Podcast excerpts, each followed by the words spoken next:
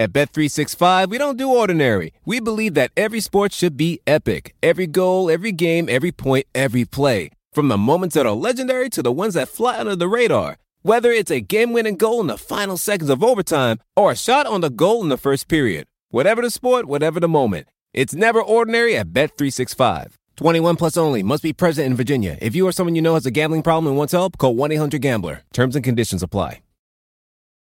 All right, welcome on to more off-season outlook work here, and the Chicago Bulls firmly in the Dunc'd On crosshairs. Mr. Leroux, their financial situation, please. Well, so the Bulls are are in this fascinating situation because they theoretically could function as an over the cap team or an under the cap team. The benefit of being over the cap is it would allow them to retain their partially guaranteed players, retain their pending free agents, and all that, and that would be totally fine. But the problem with that is that one of the things this front office may want to do, should he be willing to, is renegotiate and extend Zach LaVine. And the reason why you want to renegotiate and extend Zach LaVine is because of his contract structure. We'll get into that in a little bit. But basically, so they could function as an over the cap team. Yeah, I mean, that's that's easy to do. But in order for the Bulls to clear some space, like, you know, let's say like if they if you wipe away all their pending free agents and you keep their partial guarantees, the Bulls have roughly, you know, 10 to 13 million in space. Um, depending on a couple other decisions that they need to make. Um, and then you could further clear space with uh, by moving on from Thaddeus Young or Tomas Satoransky, who are each partially guaranteed. Yeah, so uh, that's an interesting one. Thaddeus Young do 14.2 million, 6 million of that guaranteed. Guarantee date is the day before free agency.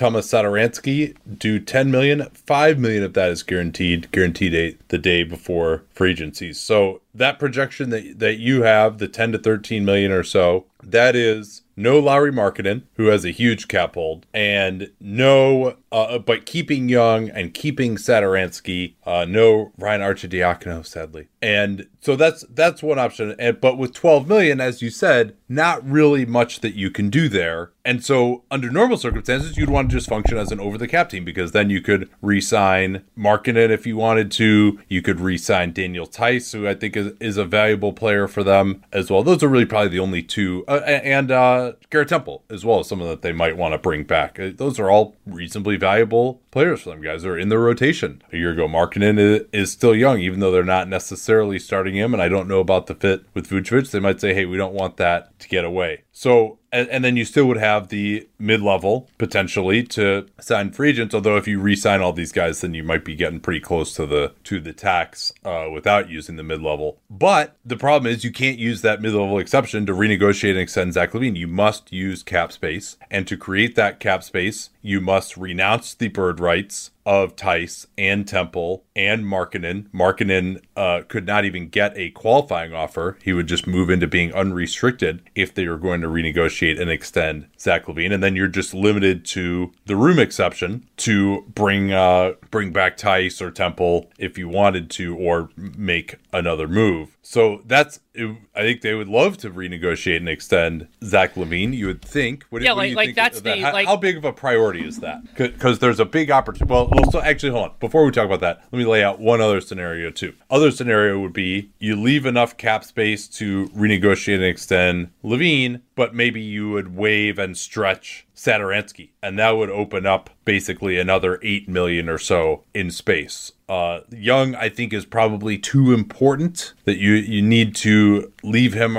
on this team if they're trying to win next year. Which obviously that was the whole point of the Vucevic trade. He was a really valuable player for them. Played backup center. You know, I don't know that they're going to do better in the free agent market. I mean, maybe they would prioritize Theis over Young. Like that's a possibility. If they wanted to both waive and stretch both Satoransky and Young, that could open up about 30 million or so in cap space, which would be probably plenty to renegotiate and extend LaVine, and then also to do some other moves or bring back Theis. or actually you could just hold on to the $9.5 million cap hold of Theis if you wanted to, and then still uh, have about 10 million or so to work with. Um, so the, that's another potential option. Uh, or, you know, you could maybe try to trade Satoransky or Young as well to open up that space, uh, to trade it into another team's cap space or trade exception, something along those lines line. So those are kind of your three options are stay over the cap and then just let LaVine's thing play out because they probably LaVine is not going to take the max ex- normal extension that they can offer, which would be four years, 104 million. Uh, whereas next year he would be able to get. I don't have that exact number in front of me, but he would be able to get pretty close to call it five years, 195 million, and maybe even more if he were to make an All NBA team next year uh, as well. Then he could go all the way up to 228 million uh, over five years. Uh, about that, the, the cap's going to go up a little bit, so those numbers be slightly higher. Um, so that's one option.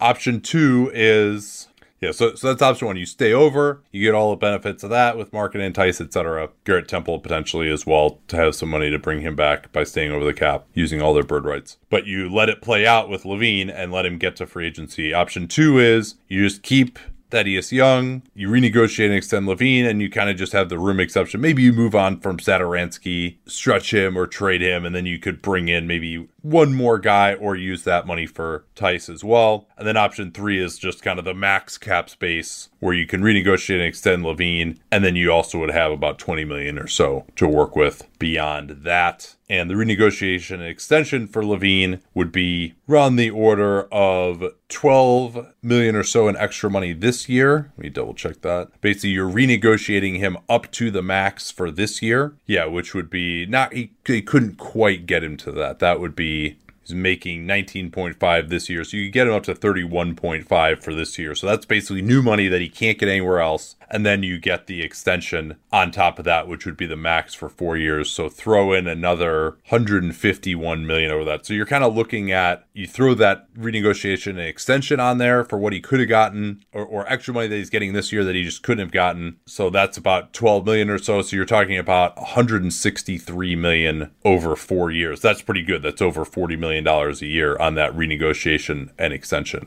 essentially. All right, sorry I rambled on there so long. We actually lost Danny for a second, but he is back now. And I laid out all the numbers for Zach LaVine renegotiation extension, what the opportunity cost is. Should the Chicago Bulls renegotiate and extend Zach LaVine? I think they should make the offer. And LaVine, he's improved a lot. He has established a level of play this past year that I didn't expect. And LaVine's 26. I think I, I don't think he's going to ever be like a super duper star. I doubt he'll make an all deserve making an all NBA team. But he's a talented player and the other reason why you make why, why i phrased it as you make the offer is because you need to know where Zach LaVine stands, and the uh, otherwise the extension system is sufficiently broken that I, I, think it would be totally reasonable for him to not to not want another extension to see where see what the market will bear. And if LaVine isn't willing to do a renegotiation extension, then I think the Bulls need to seriously think about whether they want him on their team, and that's what kind of in some ways that's why you want to have that conversation because you need to know his answer either way. And I do think he's worth it, but in some ways, more importantly, you need to know whether he wants to do it. It's a bit of a catch 22 because you would think, well, it's all about being competitive with Zach LaVine here, but we can't do as much to be competitive if we have to use cap space on renegotiating and extending him. But of course, if you do that, then you have him. Zach LaVine has had a very nice rise in terms of his level of improvement. And maybe there's an argument that this guy could be on the level of a Devin Booker or Bradley Beal, although he's not as young as Booker, but about the same age as Beal, a little bit younger than him.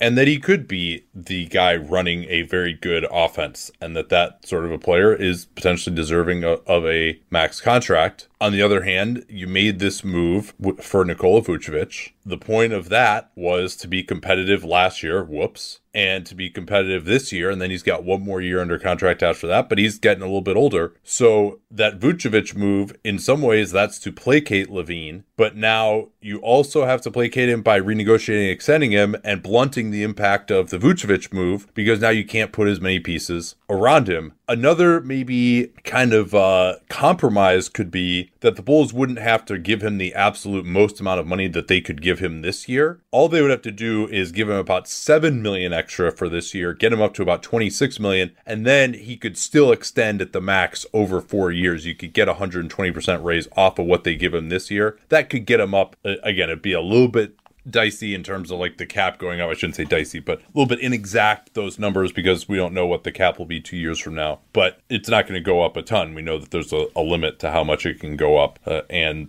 the players are essentially still paying back all the pandemic losses to the owners. So with that being the case, you know, maybe you could spend seven million of your cap space, and then if you move on from Satoransky and stretch him or, or get off of that money entirely, you could still have about 15 million to work with, and then also have the uh, room exception, and that could be enough maybe to put a decent team on the floor next year. Bring back Theis, although the whole Theis and Vucevic playing together, they tried that, or Tyson Young playing together. You know, it's not. Uh, I don't know if that's exactly where I'd want to spend my money. If you're going to have Young and Vooch, maybe we'd go in another direction, get a wing who can actually you know play a little bit in addition to Patrick Williams. They also, I think, you want to open up some time for Patrick Williams at the four. So I'm not sure that bringing back Theis is the best use of that money possibly, but he's a good player and maybe the best just player that they could get for that money, even though he is another big, which isn't the perfect fit for them. So that that might be a possibility. Um, you know, would Zach LaVine be interested in doing that? I, I think that that might be maybe you, you make that offer at first and kind of see. But the other thing too is I think if you just play it out with LaVine, you can still offer him the five year deal. You can offer him the super max if he makes all NBA. And frankly, if he doesn't make all NBA, like, do you really are you like, oh man, like your year probably wasn't that great? Sometimes guys just don't make all NBA because the the competition on that third team guard is always really difficult. But you still can offer him, you know, you'd be in the situation like Blake Griffin was with the Clippers, where hey, a five year deal, especially you give him a player option, eight percent raises. I mean, that's just way more money than anyone else can offer. And so if that's not good enough at that point, and you know, again, we're talking about a guy who's probably you know the 25th best player in the NBA, something around that. Maybe he gets better next year, but you you were not talking about a guy who you know maybe it's not worth heaven and earth. He's definitely the best guy they've had since Jimmy Butler. But you got to, this is why we do these player rankings. So you have an understanding of kind of where this guy is. And also you just know how this plays out, right? Like, I mean, if he gets hurt or Vucevic isn't that good and you're just like, man, we're not ready to win right now. We got to just, uh, we're going to have to go through a more extensive rebuild again. Then you have that information. So I, maybe I, I would do it. I would try to get it maybe for the 7 million, but I don't think it's the end of the world if you don't renegotiate and extend him. And you can also say to him, hey, you know what? Like, we have this option of getting all these other guys in who are really going to help us win this year, and we can still pay you next year. And he can kind of hopefully be on board with that and understands that reality. Um, so yeah, that's one a, other... it's a tough call. Man, it is crazy to think that I've been working with Helix Sleep since 2015. And I think that's because my story with them seems to really resonate with listeners. If you've never heard it before, that was kind of the beginning of the direct to consumer boom. And there was another very prominent mattress company at that time that was trying to convince you that mattresses were one size fits all. They found the one formula, the one mattress that was going to work for everyone. My then girlfriend, now wife, and I ordered that mattress. We ended up having to return it because, hey, guess what? Not everyone is the same. And then she did some more research and found Helix Sleep. We took their sleep quiz and we found a mattress that actually worked for us uh, and our body types. And uh, Helix offers 20 unique mattresses. Everybody sleeps differently, and Helix mattresses are designed for specific sleep positions and field preferences hot or cold, side sleeper, back sleeper. So take that Helix sleep quiz, find your perfect mattress in under two minutes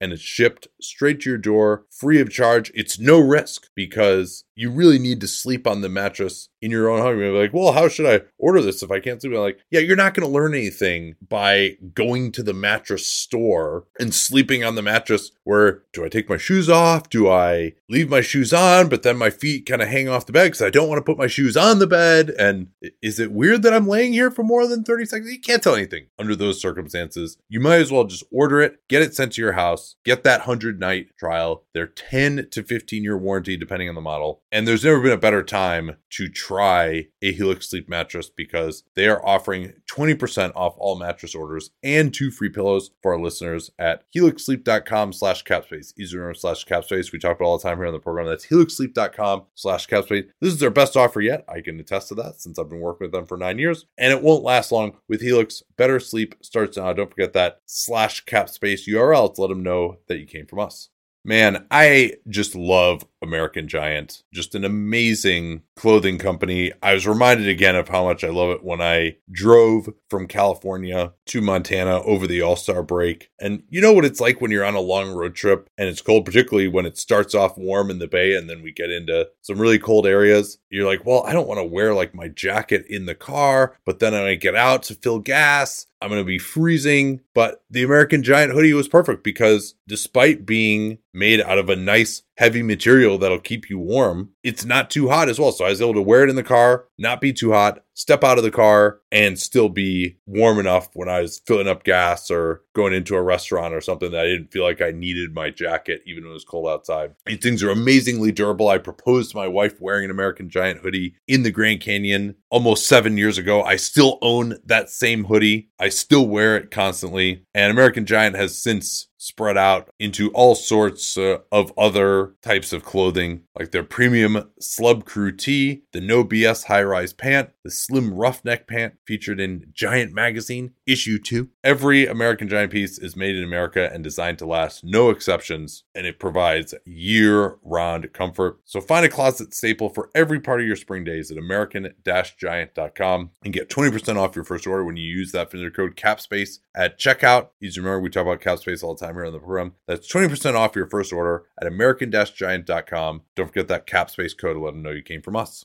One other point on kind of let's call it your side of the ledger, I think we we disagree slightly on this, or is that you could sell LaVine in the future on even if you necessarily don't want to be here, that's still more money than you can get, and you can find yourself somewhere else. You know, like that sort of. Incidentally, that's not right. necessarily what Blake Griffin wanted, but it's what Blake Griffin got, where he got the money and ended up somewhere else. But for me, part of the reason why I think you make you make whatever you think is a reasonable offer this year is I think it's a good understanding of how willing Zach LaVine is to return. Yeah. You know, like you're you're getting information on how likely he is to resign in 2022 by making the offer in 2021. And if he's willing to leave money on the table already, you know, like because that's whether it's the seven million or up to his full max, that's still a lot of money and the security of a of a max or max max esque contract. And so if he's willing to do that once because he's not sure the situation, if the coming season doesn't go particularly well, you could see him potentially do that again. And so I would be more in line with if he does if he's not willing to do those kinds of deals, then I would be looking more at moving him. Not like you have to do it, you know, whatever you can get, pennies on the dollar, anything like that. But oh, there's no way they would trade him, even if he turns it down. Oh yeah, but I, what I'm no saying is what I would do. Yeah, I, oh, I agree yeah. with you. Yeah, well, because I mean that because that's the thing, right? Like they just they completely eliminated any kind of optionality that they have by making this Vooch trade, and and they gave uh, LaVine a lot yeah. of power, like by by doing yeah. so. Because, and I don't know what he wants. Whether LaVine is somebody who sees the risk premium and goes, "I can get that money now. That's fantastic. I could be I could be set up, whether it's in Chicago or elsewhere," or whether he is like, "Hey, this is my last big contract. The contract that he signs next will presumably run through his early 30s." And so LaVine, if he wants to, you know, be competing for a championship while he's at his best, that that is his prerogative, then he could be he could want something else. And it is a challenging situation. And as you brought up, and I think this is just so important to emphasize with the Bulls is whatever decision Zach LaVine makes, it has a massive effect on their team quality and viability this coming year and moving forward. Yeah. And, you know, the sad part is even if all this goes right for them, all right, like maybe they can be in competition for the sixth seed next year. Like it would shock me if they got home court advantage. I mean, it could happen. You know, we're the Atlanta Hawks might make the NBA finals here. Like, but that's, uh, I think we, we need to, it's actually, I mean, the, what the Suns and the Hawks have done this year is going to lead to so many bad decisions down the line by other teams thinking that they could be the All you need to do Hawks. is get in the mix and you never know what could happen. Yeah. Yeah. This that's year is, these last two years were uh, a bit of an aberration, I would say. Maybe, maybe this is like a new normal now and we just, because we don't have any super teams, but I mean, the Nets are a super team. They just got hurt. Anyway, um, so let, let's hit a few more of the nuts and bolts here on the Bulls. Um, they've got Markkanen situation. It just seems unless they stay over the cap, there's just no way that he's going to be back. It would seem like maybe he could be involved in a sign and trade. And the other crazy thing that we haven't even talked about yet is like everyone's saying this team is going to be a suitor for Lonzo Ball, and I guess uh, they're going to do that by how exactly they're going to would they move out? I mean, that maybe if they don't renegotiate and extend LaVine, and they moved on from Satoransky, they could open up 12 million in space and maybe make that offer. Are Well, and, and this is a team remember, that- yeah. they're at, they're pretty. The Bulls are pretty asset poor right now in terms of future picks because not only are they Oh, conveying, oh, their- I remember. Don't, Yeah. don't worry, I remember. not only are they conveying their 2021 first, but they're conveying a top four protected future first, which probably conveys in 23, though who the hell knows. And then the Bulls also have some seconds, but is that enough Yeah. to like get the off of 38th pick this year. Very to exciting. get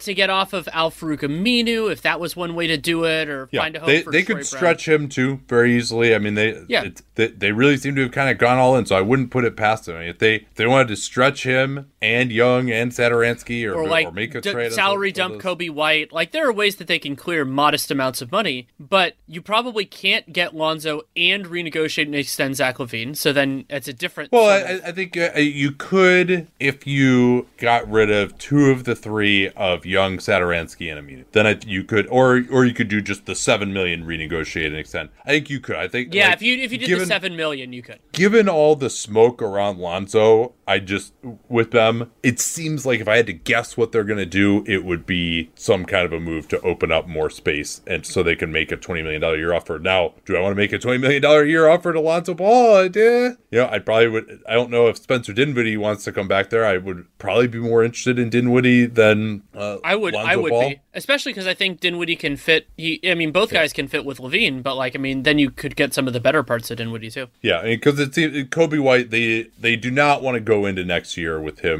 as the point guard. Now, as I said, they still need kind of more on the wing too. I think Williams is a four. I guess they see him as the three. I said when they made the Vooch trade that this is a huge bet on Patrick Williams working out to be another star because they don't really have much other upside now as a group. I still think White could work out, but he's I don't I don't think that he's like not on track right now, but he's you know that, that's just what happens like 3 4 years that's what it takes for most point guards to get to being a star level player and he's not a great passer and a bad defensive fit with LaVine. All that. I mean, I think that's part of the appeal of Lonzo is that he's better defensively uh, and can run and you've kind of and then can just play off the ball in the half court. So he's not a terrible fit. I just think that playing paying that much for that type of point guard who doesn't really have that many pick and roll skills, you just you wonder about that. Um, and his shooting to me is still a little bit of a question mark. But yeah, I mean, and you know, then you run into the problem too where the Pels could match. Are they going to throw the 38th pick at the Pels and say, "Hey, you didn't want to match this anyway, so let's just do a sign and trade for him"? I guess that's a possibility. What are some of the other point guard options out there? Like Derrick Rose has been floated a potential return. He, that actually, I wouldn't mind that too much, honestly. Like I think he would he would be a decent fit there. But you, you run into some of the injury concerns with him. I mean, Patty Mills would be intriguing, just as somebody who could be a part of the rotation, can play when LaVine's not out there, and can also fit with him reasonably well. Cam Payne, maybe. Uh, yeah, that's uh, you just uh, you just gave Bulls fans some PTSD again. Um, Schroeder, I I mean I I don't like him basically anywhere for the money that he's gonna probably require, but it kind of seems like that's the a, a guy that they might look at. Uh, because you're kind of wondering like where Schroeder's market is, where he thinks that he has was gonna turn down this 84 million dollars from the Lakers. As far as wings, you know, there's the usual platter, uh, getting a veteran guy in, whether that's bringing back Temple, who I thought played well for them when healthy last year, but it, uh, they need to get like a couple of these like veteran wing options in just to get some more size, some more defense. You can't be in a situation where you're trying to just like scrounge at the three, given some of the defensive limitations of this roster. And so, you know, wh- whether that's Wes Matthews or so someone along those lines, even just getting someone like Torrey Craig or James Ennis in there would be a, an upgrade on kind of what they've had. They just got to stay healthy, obviously. Uh, Abdel Nader, I think, would be a guy I would like for them. Actually, Justice Winslow as a reclamation project or Derrick Jones Jr., although I think Jones Jr. is going to opt in, uh, would be an interesting thought because you have the pretty good shooting and spacing on this team now with Vooch at center. Although, as you always say, you would rather maximize that. Anything else on these guys? I, I mean, Theis, you know, kind of seems like he's going to be in the, you know, around the full mid level exception range for two, three years to bring him back. Yeah, I mean, the idea that Chicago could theoretically, you know, if, if for whatever reason the LaVine thing isn't happening, if they stay over and and you, you could theoretically use the full the full mid level exception, they would have sufficient bird rights. I I would believe on Theis to to keep him. Whatever happens with Lauri Markkanen. So if we want to say theoretically you wipe off, you know, you wipe off their free agents and then you keep in this scenario Thaddeus Young and Satoransky, the Bulls would have roughly 40 million in spending power. Now, a lot of that you can only use on retaining your guys because, you know, you don't that's not like cap space where you can do something. But if you could get, you know, bring a couple of those dudes back, Garrett Temple potentially, some of the other ones and use the mid level, there's a, there's a pretty solid team there. Not an amazing one, but a pretty solid one. And in certain ways you could say that's their best case scenario, but it depends on how they feel about LaVine in that scenario. Like in terms of their team quality for 21-22, I would stay still that staying over the cap is the best way to do it. Yeah, although your problem there is you just you can't upgrade a point guard meaningfully. You know, I, I think that, yeah, it's just just the know, MLE, and the MLE in this class is not going to get you something yeah. great. Yeah, and they they also you know part of this whole appealing to LaVine thing is they want to get a point guard in place. I think Lonzo, the appeal there is that he's young enough that hey, this is like our future. Whereas the Dinwiddie is a little bit older at 28, maybe doesn't fall into that quite as well. And you know, I don't think they're probably going to have the scratch to go after like a Lowry or a Conley necessarily on a short term deal. Again, that just seems like like you are in theory trying to build something that's more sustainable for the future. Again, why you would give up two first round picks to trade for a 31 year old center with a hard ceiling on your defense. What, is G. Michael? Anyway, it, he's, he's going to be old soon, uh, as we all are. So that's about it. And then Markkanen, just to uh, circle back on him, the reason that if they use cap space, he's gone is because he has a $20 million cap hold. And if you make him a qualifying offer as a restricted free agent, then that cap hold stays on the books until he either signs, you renounce him, at which case then you can't have a qualifying offer out there making a restricted free agent anymore, uh, or he signs elsewhere. Let's move on to the Charlotte Hornets and what is their financial situation? The Hornets books are, I mean, they're another team that could theoretically go either direction, but it seems more clear that the Hornets will function with cap space because it makes more sense. And the inflection point there is Malik Monk. We'll talk about him a little bit later. But a good working assumption is that the Hornets will have 20 to 23 million in space to work with, depending on a couple of restricted free agents and roster holds and all that type of stuff. Remember, they're still paying, you know, Nicolas Batum counts 9 million on their books for this coming season because they had to stretch him to clear the space for Gordon Hayward. Now, Gordon Hayward worked out very well in year one, but that is something there. So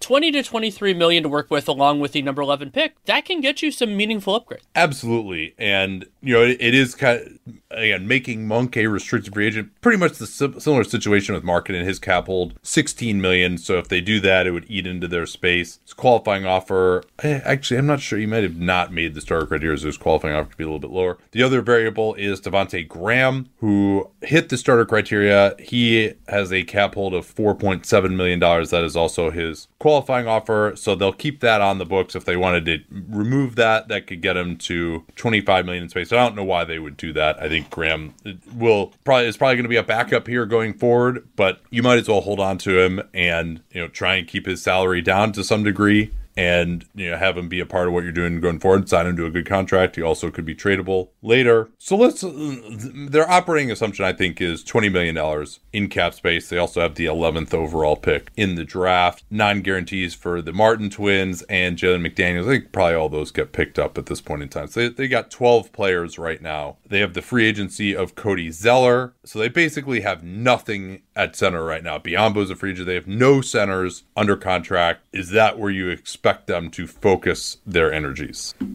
Yes, though I don't think it's necessarily the only thing they have to do because they could go with cheaper options, use the room exception, you know, do other things. But part of the reason why I expect the Hornets to use that money on a center is that there aren't that many other places for them to go that make clear sense for Charlotte. Hey, Nicolas Batum is a free agent. He is. Actually, and, I, I, think I think they are they prohibited from bringing him since they stretched him. I believe that they are. Yeah, I think that might actually be the case. Although maybe if he's signed somewhere else, then you can. I don't. I don't think that's the case though. We we can look it up if we really need to. But yeah. so part of the reason why Charlotte might be interested in a center, and theoretically they could use that money. Re- free agents are the most obvious one, but they could trade for a player as well, and either do it as an imbalance trade where you know they send something back and, and take on additional money, or where they just put that player into their cap space. Is that aiming high at center for Charlotte could yield some real returns because if you think about LaMelo Ball as the foundation of the long term future of the team, then your offense is going to be intriguing, but this team still desperately needs a defensive identity and they also have a lot of spots filled by guys that mostly are not going to massively contribute to that defensive identity. You know, like Miles Bridges can help, PJ Washington at his best can help, Terry Rozier can help, but you need that person who's going to bring it all together. And ideally, that person could either could do one of one of two other things. So they can defending is mandatory, whatever kind of theory of the case James Borrego and the and Kupchak want defensively. But the other thing is either, I mean, ideally somebody could do both, but either somebody who runs the floor really well and can can can get these looks of these kick aheads from Lamelo Ball and everything else, and or somebody who can space the floor because then in the half court you're going to have a lot more space for Ball and Hayward and Rozier and everybody else to operate. And the good news for them is I think there are players that at least can come closer to doing that. And one of them is your one of you your I mean you said he was the best center available, and especially now with Serge Ibaka's injury, that seems more true, and that's Richaun Holmes. Yeah, Holmes, excellent finisher on the pick and roll. He's got one of the best pick and roll floater games. Uh, also can get up for some finishes. He's 27, so the athleticism will be on the way. And I think he's a reasonable, reasonably solid defensive center. Not elite, but a guy who I think is a two way player. He's shown a little bit of ability to switch and some mobility, and that to me is very important for the way that Borrego has played. The Hornets switched just about more than any any team. They also played a ton of zone as well, and well, it would part of the reason they did that is because they just didn't have a traditional rim protector who also was acceptable offensively, and they played a lot of small units like with PJ Washington at center, etc. Uh, know, it would be nice, I think, to have more of a defensive anchor where they can play more conventionally, uh, not have to just give up 800 billion threes a game and just kind of hope that teams missed and you could junk up the game enough against teams to get by, but actually like have a good defense instead of having to just like paper over the fact that you don't really have any great defenders. So that's one possibility. Holmes certainly, and the Kings have the early bird rights on him. You know, right around four years, just over 50 million is the most that they could offer. The Hornets obviously could beat that offer if they wanted to. I don't necessarily see other suitors out there for Holmes above the mid level, although some could maybe materialize. Uh, if they don't go there, Daniel Theis is someone who I think w- would be an interesting fit as well. Another kind of skinnier, more mobile center. I would like Montrezl Harrell here a lot as a bench big pick and roll guy. You know, just having a really good roll man would be great for guys like Graham and Ball. But well, uh, you know, the, Harrell, Harrell, other... I wouldn't want to pay him that much either. You know, I think, his, and we'll see what his market is. But yeah, go ahead. Well, and then the other option, I don't want to go through everyone that could be there, would be trading for somebody under contract. My, let's call it best case scenario for the Hornets would be figuring out something if the compensation is there to get Miles Turner. And yeah, they supposedly know. have, uh, according to Jay Michael's reporting, they've always been extremely interested in Miles Turner. Yeah, because um, Turner, he he, you know, we saw the rim protection that he could provide last year and three years ago, not as much two years ago, and also Turner, his, th- I I still think there's more there's more room to grow for him as a three point point shooter. Probably not the full Jaren Jackson volume plus success, but he can he can do some things there. Yeah. And but my concern there is, you know, like he spaces the floor. I would I do want to pair uh LaMelo with an elite roll man. Like that is I think I think that unlocks him more than just having a ton of space and having him ISO and blow by guys. Like I wanted to be able to play in that normal pick and roll game. I, I agree, but I think getting the defensive upgrade that Turner would sure. be over something. No, I mean Turner is definitely better than these other guys. Yes, but also we don't know how available what the what the cost of that would be. That's the why you go right. after unrestricted free agents is it doesn't cost anything. And I'm sure there will be some intrigue with Jarrett Allen because Allen is younger. He's 23 and rim runner can you know another guy who you think could maybe do more with the right pick and roll partner. But Cleveland acquired him. Cleveland can match reasonable offers on Jarrett Allen and yeah. Charlotte. We'll see if they if they want to draft Evan Mobley though, that could change their thinking yeah, on Allen. That could change. So maybe maybe there's a door that opens there. Maybe there's a door that opens with Mitchell Robinson, depending on how the Knicks want to handle that. I don't think so. Yeah. And and for Charlotte, there's also the question. I mean, another option. This came up when we talked about Memphis recently. Is they could conceptually roll roll space over to to next year. The challenge is that Terry Rozier, like the big guy that expires, is Terry Rozier, who they'll probably want to keep. So it isn't it isn't clear yeah. cut that that's necessarily. I would spend the money this year for them, unlike where Memphis, where I advocated that they should spend it in 2022. So it's I just wanted to mention it as a possibility. It's not something I support because there will be more competition, and it's not clear that the Hornets are going to have more money to spend then. Yeah, I at one point liked John Collins as a potential potential fit here uh, and more really to kind of play center. But now it seems like with the Hawks advancing the way that they have, that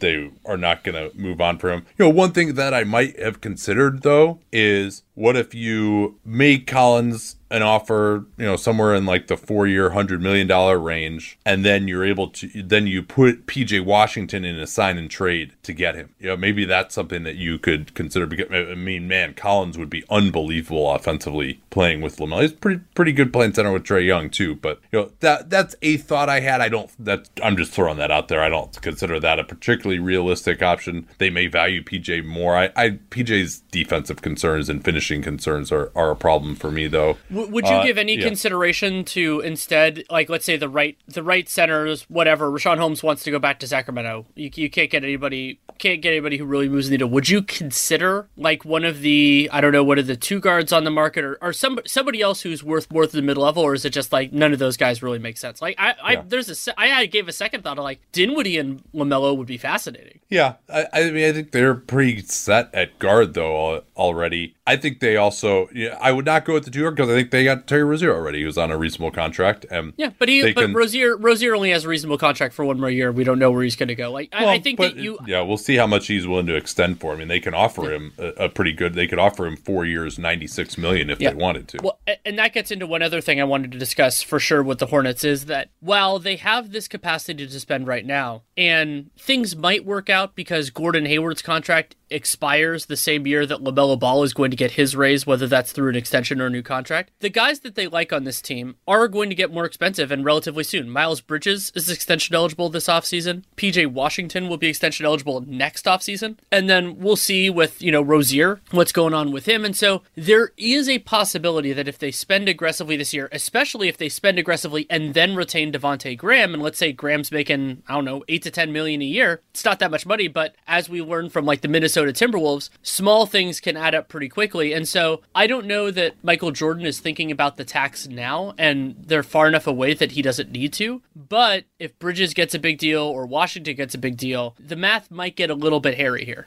Yeah. I'm not that worried about Washington getting a big deal. I mean, at least if I'm running the Hornets, because I just don't think he's that great. Um, but yeah, that's uh, and I guess the the other thing they have to do too is just get some depth on the wing, just a, a veteran placeholder who doesn't suck, or or maybe even as a backup for you know your Mo Harkless type of options because you just don't want to be. Uh, Jalen McDaniels has made some strides, but you don't want to be in a situation where you got to play him like you get one injury and you're playing him 30 minutes a game. That that's not where you or you got to pay play Cody Martin 30 minutes a game. Like they getting one more guy in there, I think would be good. And yeah, I think that's a that's about all I've got here on. I mean, the the, the only other thing I'll say is the Charlotte at the moment they have the number 11 pick. We haven't you know we haven't gotten deep enough in the in our scouting to know who we'd want then, but the expectation would be that somebody who will be a part of your future, not necessarily a, like an immediate contributor. If you want to give them some minutes, you can. But best prospect available, straight up, that's what they should do.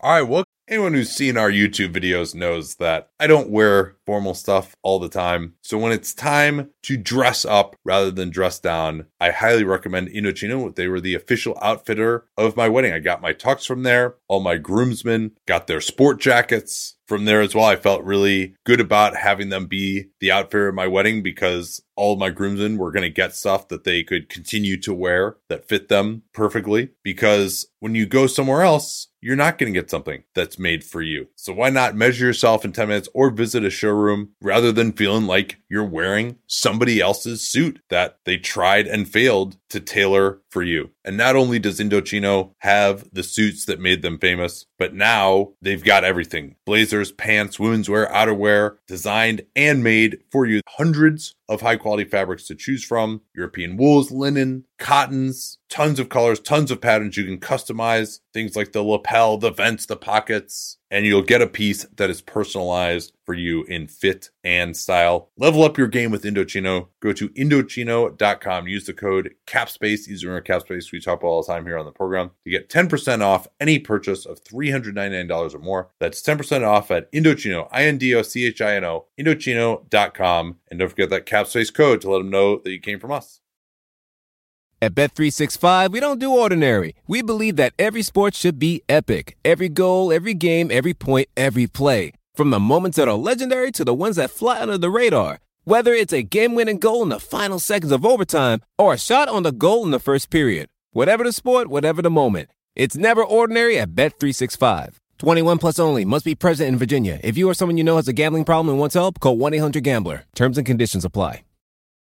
Come on to Michael Schwartz uh, of ESPN. It works more behind the scenes these days, but one of the most cogent, should I say, Suns watchers that I know. It's been a, a tradition. Glad to have you on here for, I think, now the sixth year in a row. Oh, wow. I can't believe it's been that many. Um, of those six, this is the first time we're talking about what's expected to be a good Phoenix Suns team. So that's a nice little change. Yeah. Oh, actually, I think I might have had Paul Coro on at some point during the early years. Okay. Uh, but it's been yeah, at least since, four. Yeah, it's kind of five. been a it's kind of been a revolving door at Suns beat writer. So yeah, uh, I know that you won't be uh, leaving the quote unquote beat as a Suns fan. so right, right, right. I'm here to stay. Yeah. So could the Suns no longer be staying among the ranks uh, of non-playoff teams? That is what we are here to talk about, and uh, of course, just to run through. I think their offseason acquisitions 1st mm-hmm. obviously Chris Paul oh, yeah. was the big one.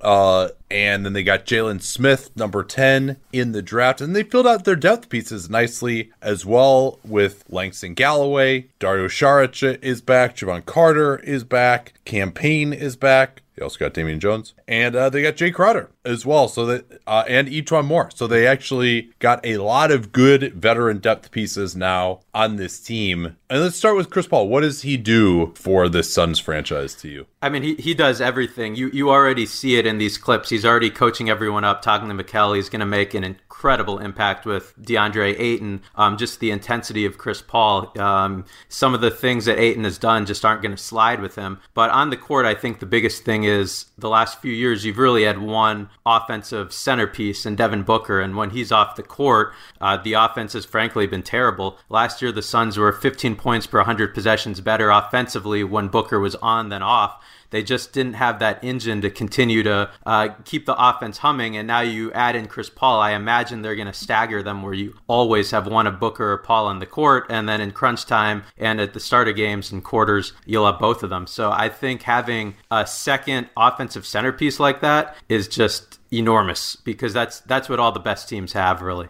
Yeah, and I think adding that to a team that went 8 0 in the bubble, mm-hmm. And the question becomes uh, how real was what they did in the bubble? Like, what parts of that do you expect to continue, or does anything stick out to you as, eh, you know, that might not be sustainable? Obviously, a 1,000 winning percentage is not sustainable, but, you know, as you compare that to the larger sample size of the regular season, but the bubble obviously is more recent as well, and it might account for things such as uh, Cameron Payne joining the team and playing well, the young players yeah. taking a step forward, etc. So, what did you make of the bubble then in its uh, predictive power going into this season? Yeah, I mean, I think they finally put it all together. I felt at various points in the year they were just about there. All year long, their starting lineup is really good. Uh, their lineup with obviously Oubre and Rubio not there anymore, but with all, them and Ayton and Booker and Bridges, they were 20 points plus 20 points per 100 possessions uh, last season uh, which was third best in the NBA, minimum 100 minutes. So their starting lineup really cooked. What was interesting to me was the bench was incredible in the bubble, certainly compared to uh, earlier in the season when they pretty much didn't have a bench. Dario Saric really found himself as a as a small ball five. Um, you mentioned Cam Payne. He gave them the backup point guard they didn't have all year. I, he he was playing out of his mind, uh, hitting a ton of threes. I don't know if that's sustainable per se, um, and Jevon Carter too. But I think that was one of the things that was largely uh, different. But I think the the dominance of the starting lineup really wasn't different. I think that was something that had happened all season under the radar. But um, the team in totality, the the bench was so bad that it, it kind of took away from that. So I think that um, what Booker did and what Bridges did and, and Cam Johnson, who certainly took a step forward in the bubble but was pretty good all year, I think that was real. Um, like you said, you're, you're not going to win 100% of your games. They certainly had a couple games, for example, against Oklahoma City, where pretty much only Chris Paul played. They missed Embiid. Uh, they, you know, it's at that point of the year, a lot of teams were uh, resting their their guys for the playoffs. So they certainly got some. The, they missed Porzingis in the last game, so they certainly had some of that luck, but at the same time, I think the starters playing well is legit.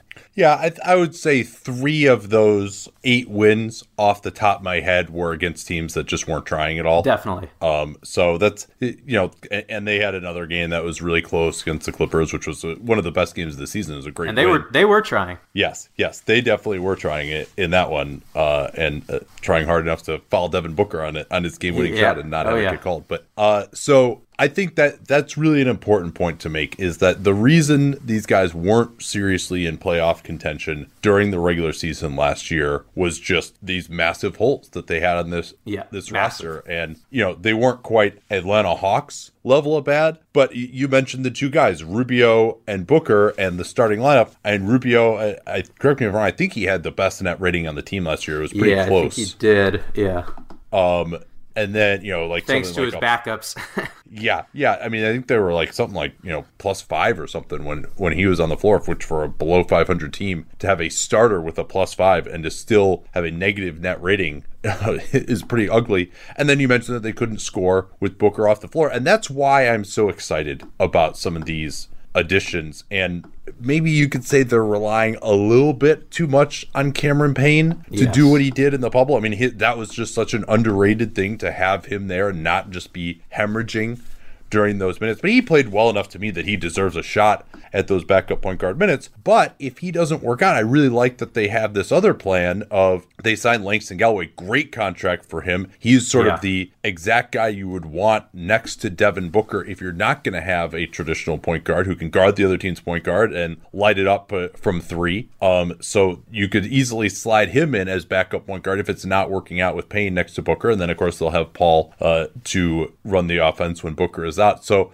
pretty much everywhere now as you look up and down this roster they've got like 10 deep in very right. solid nba players at this point. Yeah absolutely. And um, to your point there i think the biggest question mark is who what is what are you going to get from your backup guards? Because you have a ton of them. You have a payne and carter then you have galloway and E'Twaun Moore. Um, certainly not all of them are going to be playing consistently but also i don't know when you talk about an eight-man playoff lineup uh, rotation excuse me i don't know which one of those guys is that eighth player, you know? And even further, if Booker or Paul are out for a, a, large period of time, I don't know which one of those guys is going to step up and really be that offensive fulcrum. Obviously, Cam Payne unbelievable in the bubble, but you don't expect that level to necessarily sustain itself based on what he's done in his career. Yeah, as long as he can give you capable backup point guard minutes, so I think yeah. you can feel okay. Particularly because he'll probably be playing most of his minutes next to Devin Booker, so he's not going to have to do that much. Um, and then on the wing, they did lose Kelly Oubre, who was a big piece. Didn't play for them in the bubble though. Right. Uh, that the, I'm not sure how much that changed the dynamic, uh, but it did allow Mikal Bridges to take over, and Bridges really emerged as one of the best defenders in the league. You know, I will take the L on this one. I was a little bit skeptical after his rookie year. You were telling me, oh man, this guy is like unbelievable. He's, yeah. he's this hawk. And I'm like, yeah, you know, like he's, I mean, he seems a little skinny. Like, seems like he'd be a good team defender. The numbers on him were awesome, but I was like, I discounted those because I, I felt like there was just, they had nobody else who even had like any kind of a brain or any kind of effort defensively two years ago on the wing. Uh, yeah. But no, I mean, F, when I really had a chance to lock him in the bubble, and I think he was better in the bubble as well. But that TJ Warren game in particular, when Warren was coming off averaging like 40 points a game, yep. uh, his first three games of the bubble, and he just erased TJ Warren. And so I'm not sure that Bridges, you know, the next step for him is going to be can you guard Kawhi and LeBron? And, you know, we'll right. see whether he can hold up strength wise. But if you have anybody at the one through three at this point, like he gets over screens incredibly well. He's really intense. He's got long arms. Like just loved what we saw from him in the bubble. So, and, and I think having a clear start, starting role for him as a lower usage guy fitting in well with Paul, Booker, and Ayton, uh, he's about as good as you could hope for there. Yeah. And then offensively, he's a really smart cutter. Uh, he may lead the league in points off cuts, playing with uh, Chris Paul and, and, Devin Booker. And then uh, the big thing with him coming out of college, he was a really good three point shooter at Villanova. Uh, his stroke let's say it kind of developed a bit of a hitch and that started to smooth its way out. Um, not sure if it's exactly villanova bridges still but um, he's proving himself to be a, a, capable three-point shooter. I think he was up to 36 or so percent. Imagine he can get it a little bit higher. But yeah you're, you're absolutely right. Um, don't know if if he's necessarily strong enough at this point to shut down the LeBrons of the world, although who is? Um, but even uh, to throw out another player, since the Suns seem to play them all the time, he just does a great job on Luka Doncic. Uh, Luka's still going to put up his numbers, but uh, there's a couple of times where where Mikal will make him look silly. So even even a player that caliber, you can stick him on there. They're still going to score, but uh, you can feel really good about the job he's going to do. Yeah, and then how do you see the rotation shaking out at, at the four and five position? Yeah, I think that's uh, one of the really interesting parts about this team. So you draft a player number 10 overall. You think this might be your last top 10 pick for, for quite a while and Jalen Smith. And I just don't know where he fits in on this year's roster, per se. Obviously, DeAndre Ayton, you expect to be playing 30, 35, something like that minutes a game. And then Dario Saric really established himself as somebody who you who can be somewhat of an offensive fulcrum uh, with the second unit. Just really thrived. I think he might have been their third leading scorer in the bubble, something like that, uh, third or fourth certainly. And you you want a decent number of his minutes to be coming there. And then you've got Cam Johnson and Jay Crowder, who are probably going to soak up a good majority of the four minutes. So I just don't know where Jalen Smith's time this year is going to be. That you know that's okay. Rookies generally aren't that great in their first year, but um, I see. Yeah, I don't know who's going to start per se and who's going to close between Cam and Jay Crowder, but I imagine they're going to take the majority of the minutes, the four, along with uh, some of the time at the, the three behind And then um, Dario certainly will take some of the four minutes as well as hopefully getting a decent bit of his time at the five. Yeah, you know, my hope, as we can talk about Smith first, in some of what I've, I've, watched, I haven't watched these entire games, their first two preseason games against Utah, but Smith played largely at the four there. Now, that's yeah. because they've had absences from Crowder and Cam Johnson and Saric. So yeah. they didn't really have anyone else there to start. The last man four, standing they, yesterday. Yeah, yeah, yeah, and even Chris Paul only played yesterday. So, so they've been putting out a skeleton crew. But I did think Smith showed to me more off the bounce face up ability in yes. playing the four than I thought that he had. And they didn't play him at the five much. It was a lot of Damian Jones. If Damian Jones plays for this team, that's going to be a major mm-hmm. problem. I, my hope is just. That, I do not expect that.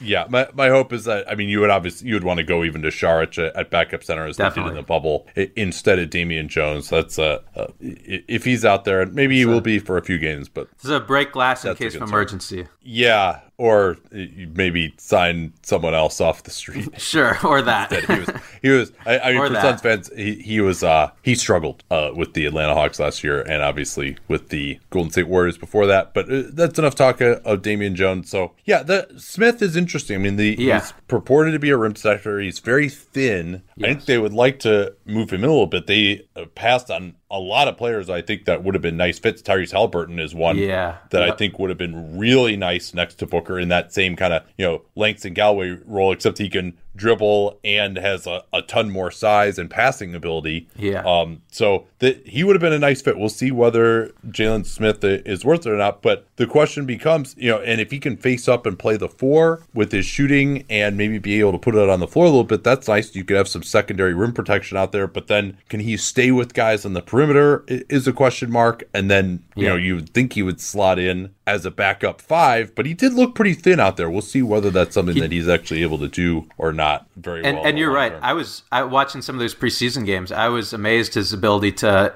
take a guy off the dribble, just because you you don't expect that from a guy of his size, and then also how fluid he was shooting threes. So he has the skills you would want of a guy who you certainly hope eventually largely a backup five, but who can also play the four. It's still, I'm not sure if you want him and Ayton out there too long um, together, except when you're going against maybe a Lakers lineup with Anthony Davis and Marc Gasol or something like that. So to me, uh, this is something that we've talked about on this show for a couple of years now, and we said, well, hey, this team is going to go as far as Devin Booker and DeAndre Ayton can take Correct. them. And now, as you look down at it, I mean, they've within these last couple of years, and you know, who knew that Chris Paul would be available and then he would still play as well as as he did last year, but uh those two guys now, there's more around them than I ever would have expected this quickly. And Right. now, now really the rubber is going to meet the road. Uh, and Devin Booker, I mean, to me, he t- did a great job last year. Was should have made the All Star team at first blush eh, rather than as an injury replacement in the West. You know, the fact that Brandon Ingram made it over him, I thought was totally insane. And then he looked great in the bubble as well. I mean, he's looking like you know he's someone who can be the foundation of a very good offense, and you know took some strides forward defensively. That's always always something that's going to wax and wane for him. But he's not as hopeless as he was there.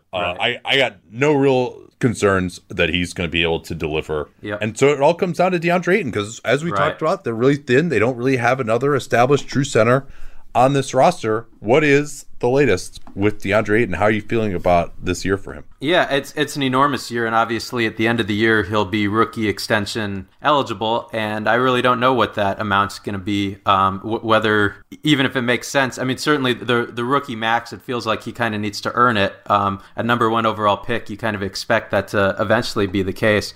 Um, he certainly made strides defensively. He allowed 65% shooting at the rim as a rookie, which was very bottom of the league among high volume uh, defenders. And last year was down to 54%. So some really nice strides there. You can see him uh, getting it. He certainly doesn't look lost as often as he as he did as a rookie. And uh, it's it's crazy to say this, but I really think that the the Chris Paul effect is a lot of what's going to come down to. Um, you know, you you see a lot of goofiness. I mean, even even like you take last year, he missed a COVID test and missed the first quarter of a game when the Suns are in the fight for their playoff lives. You know, like that kind of sort of immaturity is something you don't really want to be happening. Um, but the tools are still all there. I mean, um, he's he, he puts up a, a almost a, a 20 and 11 type of performance without it seemingly breaking a sweat. I think he can be one of the best rebounders in the league. He's a vastly improving rim defender. I think he can at least move his feet a little bit on the perimeter. Uh, he certainly takes too many mid-range jump shots, but um, certainly playing pick and roll with Chris Paul, I think he can be unstoppable there. So the, the range with him is is really interesting. Whether he's just going to be um, where it's just a, a 20 and 11, but not making an enormous impact, or whether he can kind of take it to the next level. And I think this is the year we're really going to see that. Yeah, so Ayton, I thought I completely agree with you defensively. You mentioned the shooting at the rim. That that's a great stat, and I mean that was the the thing that most concerned me as a rookie wasn't even that you know his intelligence level was not very high on the defensive end. It was that he would be there and he just wasn't affecting guys' shots. Right, and I right. worried that he just does not have that natural shot blocking acumen. And then he comes out in the first game, and I think he had more Yeah, I think he had blocks four- in a game yep, than he had ever yep, had. And right. then he gets shut down for 25 games, and then he sprains his ankle again, and he misses. You know, he only ended up playing 38 games last year. So yeah, I mean, he improved more than I thought was possible for him last year because he was so bad as a rookie. But now Yeah. it's really gonna be he's gonna be under a microscope because there he is the potential weak link now on this team and on this defense. Uh, He and Booker are, and so if he's not producing, there's really gonna be a, a spotlight on him. And you know, I think the this new coaching staff has done a great job of coaching him up, and he does, as you mentioned, have the physical tools, that seven five wingspan, and as a one on one defender, he's actually like very very solid. And so Yeah. uh, you know, this isn't a team that's probably going to do a lot of switching, but maybe they can at the late in the clock. And then on offense, just learning more of the pick and roll craft as a big man and just setting the angles of the screen, being able to slip, making plays where he's not going to hot potato it towards the rim every time he catches it at the elbow immediately because they're too good for that now. Like they can't afford for him to waste possessions shooting 38% or whatever it's going to be for mid range. Right. Um, and he's got guys who can get him the ball on quick duck ins as well. You know, I think Paul is a really nice fit for his style as a pick and roll man to be able to get on the offensive glass, to get like a quick seal as Paul is meandering around in the mid range. Like they don't take up the same area. Having this sort of a role man, uh, you know, Chris Paul hasn't had that since uh, DeAndre Jordan, really. I guess you could say Clint Capela was that too, but, um, but he, and, Chris Paul, DeAndre yeah, is ahead. much Sorry. better offensively than either of those players. I mean, you know, those guys are roll to the rim, dunk it type of guys. DeAndre can do Yeah. a lot more. He can even pass it a little bit. He can shoot the. You don't want too far in the mid range, but he does have a shooting touch at least. He's not like DeAndre Jordan, where he's, he's not going to be taking jump shots at all. So there's a lot of versatility to unlock there with with Chris Paul. Yeah, I would think that they would want to try to match up his minutes directly with Chris Paul, where and so that Paul always has a, a good role man out there. They don't really have anyone else like that Right. on this team unless it's it's going to be Damian Jones. Yeah, I was just gonna say that, but yeah, yeah. Which, which would be No. terrifying. So yeah, I would definitely want to because Booker, you know, he can. I think not having Ayton out there, uh, Booker to me could look better when you have uh Saric out there. Booker's got pretty good size too. They could maybe do a little more switching that way as well and let Booker get to the rim. Booker doesn't necessarily need the screen of the pick and roll as much, and he's not as good of a passer as Paul. Paul really just has to have that good roll man uh, to really be at his most effective. And I agree with you. I was going to say the exact same thing you did that DeAndre has uh, more skill than uh, his fellow DeAndre Jordan, and Yeah. you know just as a way to kind of seal position, get a quick pass, take a dribble or two, and finish, make the next pass uh, if it's there. So yeah, I do expect that Paul Ayton combo to be a very solid one. And like you're saying, I mean, it's it just is. You hate to say make or break third year. It's not like his career is going to be decided by this season, but it's an enormous year whether he's going to take that leap where this is an all star type of guy or whether he's just going to be a pretty good center. Yeah, I mean, and Monty Williams isn't going to fuck around this year, right? Like, if DeAndre Ayton is having a really bad defensive game, he'll throw in Dario Saric, I think, to close games Yeah. at center and go with a smaller group. Uh, because if, if Ayton isn't stopping anybody, then you might as well just give a little more space for some of these other guys to work as well. And, you know, I mean, I'm not predicting that that's going to happen, but, you know, if he's just having a miserable defensive game, they're trying to win. Like, they're not trying to develop anymore. Like, that honeymoon, that right, entitlement aspect is over for these guys. Any other kind of playing time lineup issues uh, that stick out for you uh, with this group? Well, I mean, just like what I was saying before, I really don't know how all the backup guard minutes are going to go because you've got a lot of guys who, in theory, Payne, um, uh, Jevon Carter, and then the two acquisitions, Galloway and E'Twaun Moore, all deserve some semblance of minutes, but there's just not a lot of minutes there after Chris Paul and Devin Booker. So I don't really know how that's going to shake out. Um, you certainly Cam Payne's the one sort of true point guard, so you figure he's going to get some time um, in that regard. But I, yeah, I, I really don't know. Think that's something that they're going to need to shake out, and I'm sure somebody's not going to be too happy with with their lack of playing time out of that group.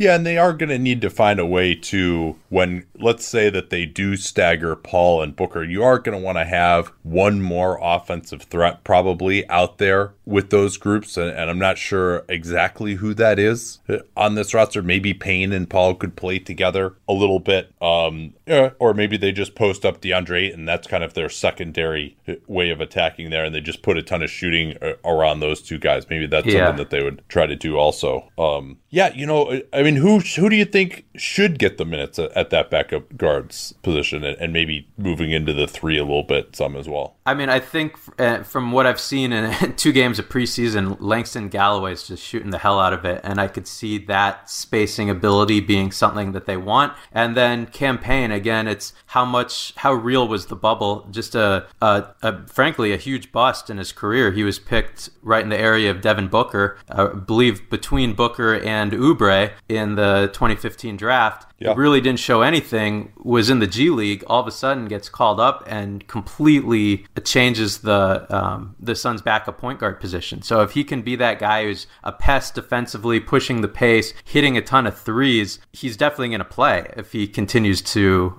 do anything close to what he did in the bubble.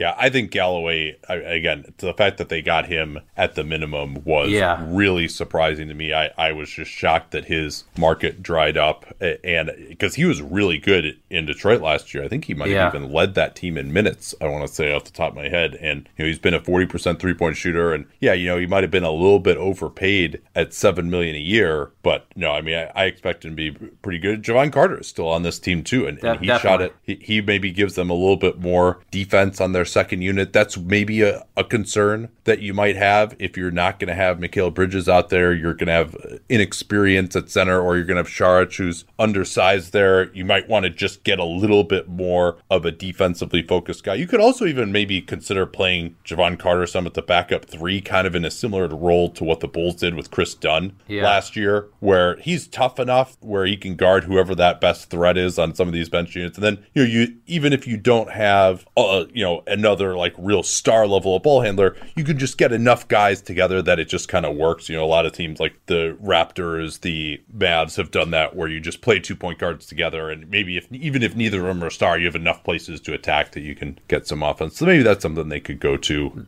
There's definitely going to well. be nights where you're going to want Carter's energy to come in, and you know maybe you're a little bit flat coming out of the gates, and you know you know he's going to be picking up full court, and if in the bubble at least, certainly hitting a lot of threes. So you're definitely going to want his boost. I don't know what his exact day to day role is, but there's definitely situationally going to be times where you want him. And then uh, going back to the bubble, the lineups with Payne, Carter, and Booker were absolutely unbelievable. So that might be a trio that that you trot out there every so often when when Paul's on the bench. Yeah, that makes sense because they really, I mean, they only have probably at this point one true three. I mean, that's every every Right. issue. More maybe you could figure there uh, at small forward as well. I think more to me is probably the guy that I would expect to get the least playing time out of that group Yeah, that I agree. we mentioned. Uh, you know, he I, I think he's still capable, but he's not as high volume of a three point shooter. He's lost some athleticism as well. I'm not sure that he's a quality defensive option anymore. I mean, he's gonna he can drive in and shoot his floater. He's not gonna kill you out there, but it's hard to see what his plus skill is. Now, I think that's it's a totally fine signing at the minimum,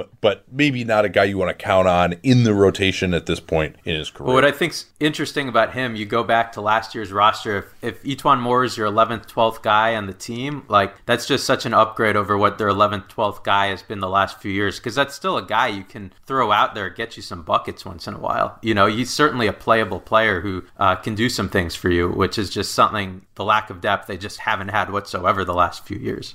Who are you gonna start at the four? if you will? Um, this that is really the, a tough question. Um, I would my cop out answer is situationally, but my answer, if, if I really have to say someone, I'm going with Cam Johnson. I just love the way he spaces the floor. Um, what they did with that trio or quartet last year, uh, now you add in Chris Paul instead of Ricky Rubio.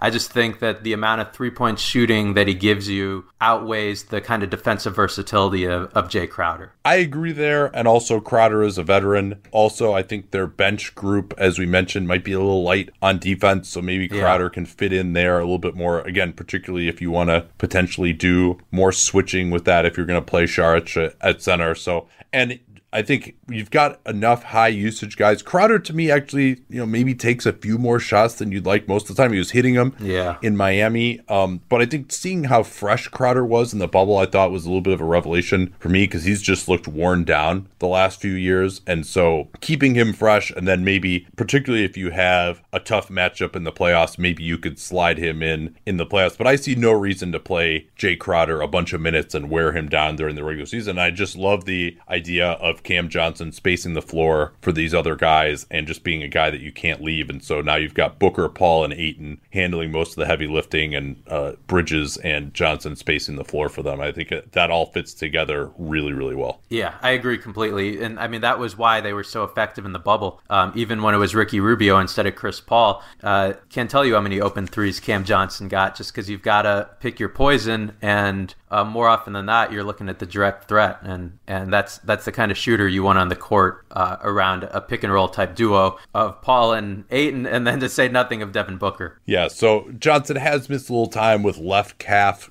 cramps early on, and he's has these hip injury and some other nagging stuff. Crowder often has some nagging injuries as well, so they're they might end up getting a little bit thin at those combo Yeah. forward three, three, uh, and four spots if they have an injury or two or an absence or two, I guess shall we say? So Yeah, the Um, depth looks yeah. great until you start playing and someone gets hurt, and yeah, I mean you essentially have three wings there with um, with Jae, Mikal, and Cam Johnson. So it's pretty vital that you have all three of them when it really counts because there's there's just really not a lot behind them. Yeah, I think uh, Abdel Nader, who came over from OKC, Yeah. he might be another break glass in case of emergency guy who Yeah. has really improved his shot and you know, has never gotten a huge chance. You know, he didn't really fit into kind of like what OKC likes, but he is someone I think could, could get a few minutes again in the regular season and not kill you. Hopefully he's okay after uh, Azubuike got ejected for a hard foul on him where he hit his head on the floor yesterday. Yeah, no, he'll definitely get some time in the regular season because, like you said, those guys are going to miss some games, especially with how condensed the schedule is. But just, yeah, long term or in the playoffs, you want to be going with those three wings with the majority of those minutes. Is there anything that you think the national conversation hasn't been focusing on enough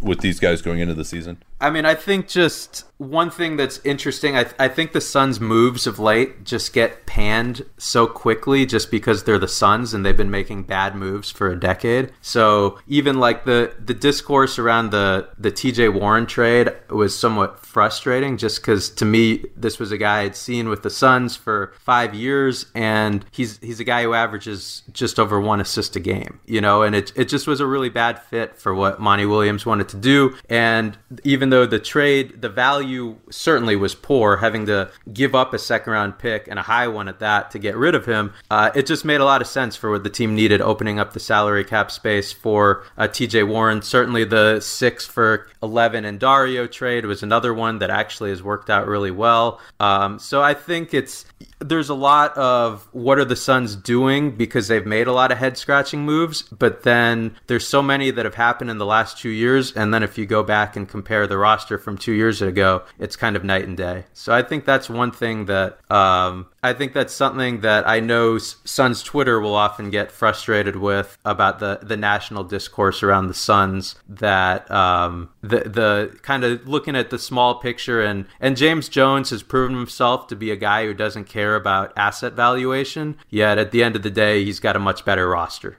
Yeah, and they have gotten a lot better. And I think, you know, if you put a gun to my head on the Chris Paul trade, for example, and said, okay, really the only way we can do this is by including Oubre and this future pick that's not entirely lottery protected, okay, I, I would end up I probably would have done that deal anyway, although they certainly bought high uh, on Chris Paul. And, yeah. you know, there is an opportunity cost to paying Chris Paul $40 million a year. And, you know, there was also the aspect of not using the cap space, completing the deal before free agency started. And again, it would have been nice to keep your optionality open there. But as it turned out, they got Jae Crowder and yeah. they were able to bring back Saric. And that was far superior to probably what they could have done if they used that 17, 18 million in cap space in the end. Last summer, you know, I think the the move with uh, you know giving up on Anthony Melton, who's looked yeah. really good and just got a ten million dollar a year and, contract, and giving up a second round pick. Yeah, giving up a second. They did get Carter back in that at least, who helps. But yes, you know, and and doing that to get off of Josh Jackson rather than stretching him as well. You know, I mean, this is they had plenty of salary cap space. They could have done that if they really and, had. Yeah, I think in, in hindsight, you certainly would have rather stretched him. Certainly, looking at that move a year out, that certainly was a mistake mistake, hence me not saying it in my little preamble.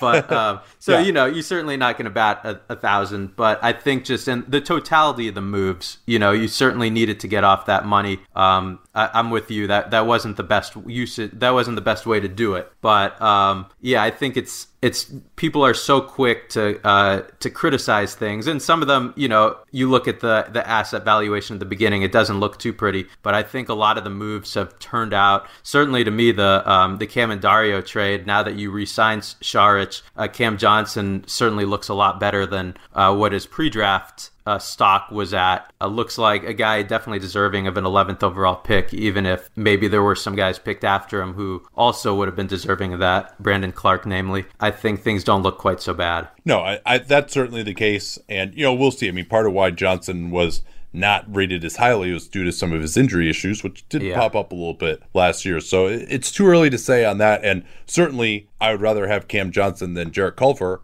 uh, but also Coby White was yeah. available there, and you know we'll see where where he ends up this year. They did need a point guard at that time. Now they have Chris Paul, so that doesn't matter as much. But Chris Paul, uh, you know, in theory, you still have yeah they're better now, but you know what are they going to be two years from now when Booker and Ayton are like really in their primes, uh, right. and they, they need some less expensive contributors. So I mean, my biggest problem has just been that I thought the execution of the moves, if not the initial vision, you know, is really yeah. something where where they just kind of missed on some cap cap things. Then we'll see what happens with Jalen Smith uh, as well. I just taking a center and one who just you already have DeAndre Ayton. You have so much invested with him where Yeah. there's just only so much that he can do at number ten. When again you had other guys like Halliburton on the board, and we'll see whether Jalen Smith is better than those guys. And if Jalen Smith is better than those guys, then they made the right decision, obviously. Um, right and and yeah. and i'm with you there i thought halliburton would have been the perfect fit i thought like you said he would have been an awesome fit next to booker and could kind of be that next guy once paul leaves to to be your backcourt of the future whereas now uh, probably the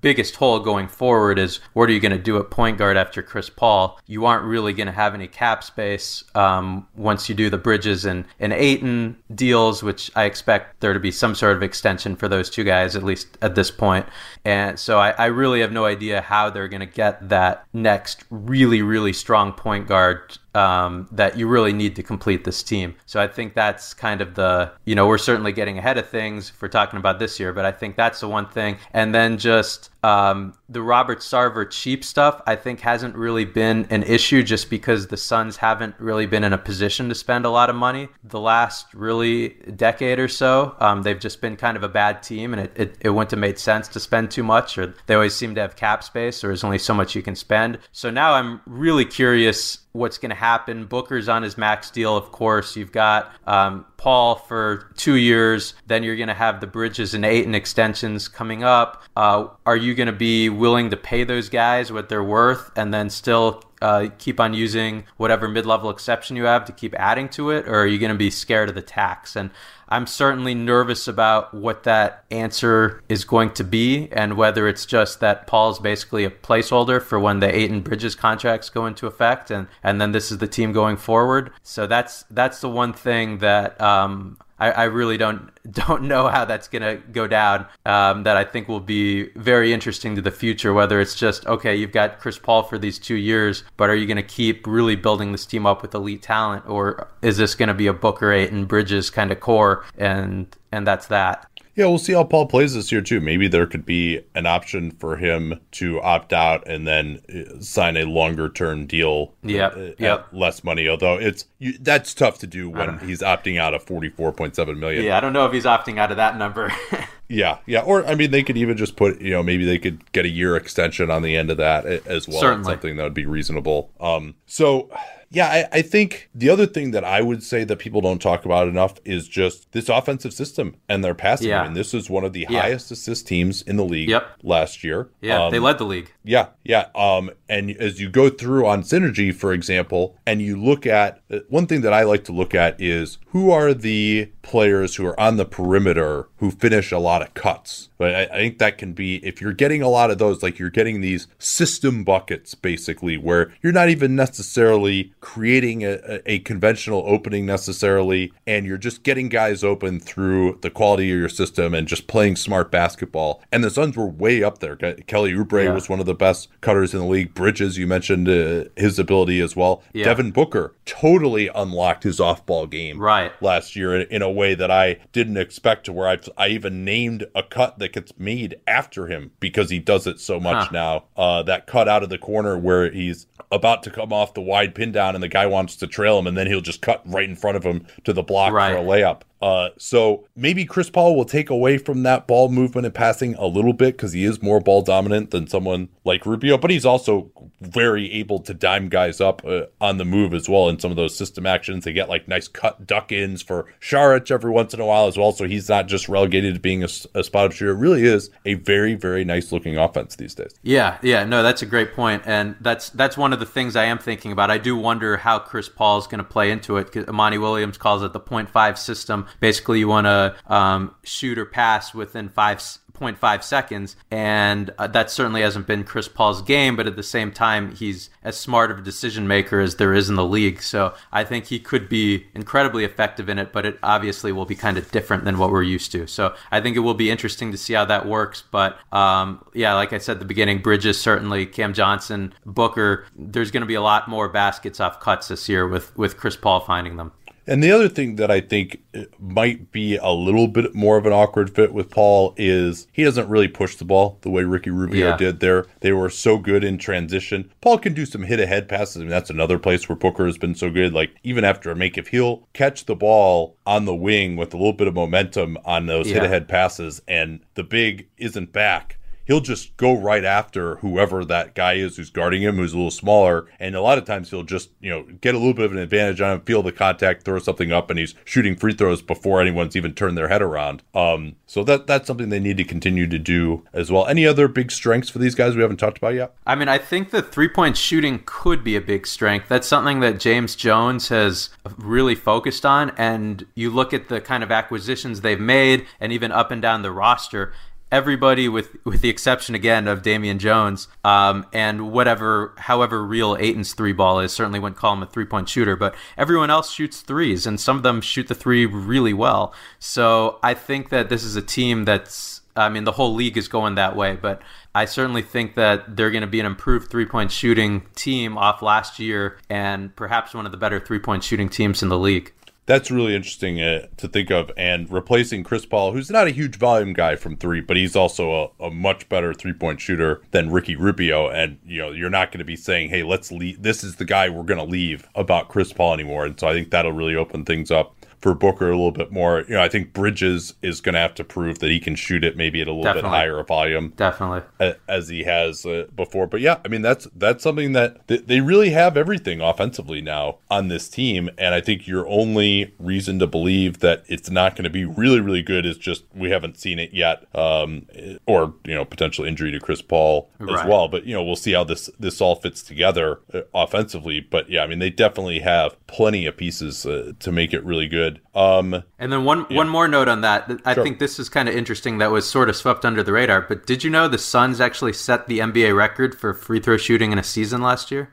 oh, percentage wise. yeah, percentage wise. I don't think I did know that actually, but yeah, now that uh, And- that that might have come up in the bubble actually. Now that I think about it, but yeah, that's a good one. Yeah, I I mean they just barely moved ahead at, at the very end, and now you add a guy who shot over ninety percent from the line last year in Chris Paul. So I would certainly expect them to be an elite, elite free throw shooting team. Well, so here's my big question for you: Is going from Ricky Rubio to Chris Paul an upgrade or a downgrade in terms of bullshit foul drawing ability? Um, I think it's an upgrade. I think I don't think there's too many better than Chris Paul at that. I think even just working the refs, all that. Uh, there's not many better than than Paul. What, uh, what he did, he, um, forget the game against Minnesota when he basically oh the tuck jersey thing, right? What was that again? Oh God, yeah, yeah, that He, was he yeah. basically Jordan won Bell. them a game. Yeah. Yeah, So I- no, I- I mean, I don't- That's I- uh, that's the cherry on top for for Chris Paul. Uh, Yeah. I, I mean the uh, I, I, he's the master at drawing what I call the bridge to nowhere foul, where he'll just sort of like if he sees the guy just kind of moving, he just decides that the area right next to that guy is the absolute most important real estate on the planet, and Yeah. will drive towards that area like it's a completely undefended rim and draw a foul. And you look like, where is he going? He's like dribbling towards the sideline with one second left in the half, and he's at at half court, and yet he's still like drawing a foul. It's just Yeah. it's it's miserable to watch unless he's on your team. But hey, those are those are Yeah. points, and he's such that a great uh, foul drawer when it, in the bonus as well. Ricky might be a little better at him at drawing like the defensive fouls and Yeah. the charges and stuff like that. Yeah, for sure. I mean, Um, even in the all right, even in the preseason game that that he wasn't playing, he was talked about working the refs. Oh, sorry. Um, well, I mean, I'm just really worried about what happens if either Booker or uh, Chris Paul get hurt because I just don't think there's a lot of uh, shot creation behind them. So I think as long as you're staggering their minutes, this is going to be an offense that really hums. But um, if one of them misses time, I, I think that's an area where they just don't have a lot of depth. And then, like we were saying earlier, same thing at the wings. If you lose a, a Mikal Bridges for a month or someone like that, you just don't really have the depth to adequately replace them. And in Bridges' case, is certainly defensively. Yeah, we'll see. Chris Paul stayed healthy in OKC. They have a highly lauded training staff. Booker was healthy all last season, really for the first Yep. time in Yeah. some time. You know, he had those recurrent hamstring issues and back issues previously, so uh, hopefully that's all in the rearview mirror for him. But Chris Paul was top 20 in the NBA in minutes played last year, and that was something nobody expected going into the season. He's a year older. He has had a fair amount of time off, um, and but we also have this truncated season, and so it, in games when he he doesn't play. I mean, they at least have decent NBA players who can come in behind him, as Definitely. we talked about. But yeah, they don't necessarily have that shot creation skill set as you mentioned. So yeah, that that is a concern. And we talked about the true the potential dearth of true big men. Their rim protection is probably, I would say, you know, even though Ayton took strides there, he's probably below average. Uh, I would say they're below average a little bit in conventional pick and roll defense. I think you can still attack that Booker Ayton combination to some degree. So uh, there there are weaknesses here. I mean, I, but you know, uh, they they seem like a solid playoff team to me at least. Uh, uh, I would say. And uh, anything else that's concerning you from a weaknesses standpoint before you? do? Yeah, no, I mean that, that's the biggest thing, and and then just um, yeah, just if if any of the key guys go down, I, I just don't Yeah. know if they're going to be able to really stay afloat. Well, and also while we talked about him as having some weaknesses, what if DeAndre Ayton goes down? Yeah, right, yeah, uh, absolutely. Th- then they're starting Damian Jones. Like they're not going to start Saric. Maybe they would start Jalen Smith again. Jalen Smith. I don't know. will I think say- they might start Saric. Yeah, really. That's, at the that's five, at least huh? what they did, I think, in the one bubble game he missed. Yeah, But then, yeah, that uh, you know, obviously that's a whole effect. Then that really kills your bench. yeah, and also Um, they I- were they were like desperately trying to win and make it into the playoffs. But at that point, you know, I think they would probably view it as like, well, it's not sustainable to start Dario Saric for 15 games when DeAndre Ayton's Right. out. Certainly, certainly depending on who the other team center is. Yeah, so then it's Smith. He, I mean, uh, while I was was a impressed, lot would be on him. Yeah, I was impressed with his skill level, but he also looks real thin out there too. Like he, Yeah, yeah, yeah. and maybe it's just because of what he, the way he was playing, but he kind of looked like more power forward size out there to me. But you know, that's on TV obviously, and he does have shot blocking ability. So, uh, but I think he's only like two twenty five or something. So they, uh, now the good news is if there were really any kind of a severe injury with Dayton, you could probably, or they're going to the playoffs, they could pick up a traditional center on the buyout market, or you know, give up a second round pick for someone who can eat some innings for you. So it's not that's the easiest position to fill at least. Definitely. Uh, you Yeah, ready for and- predictions here? Yeah, let's do it. Okay, let's uh let's get the record in here of what we had a season ago. Oh boy. So, uh you were I think m- uh, particularly after the bubble occurred, you looked a lot better than I did. I I had 27 wins for this group last year and you had 35, which I think was the largest delta of anyone that I had. Uh and you know, eight and They taking won a step- 34. I'm sorry. And they won 34.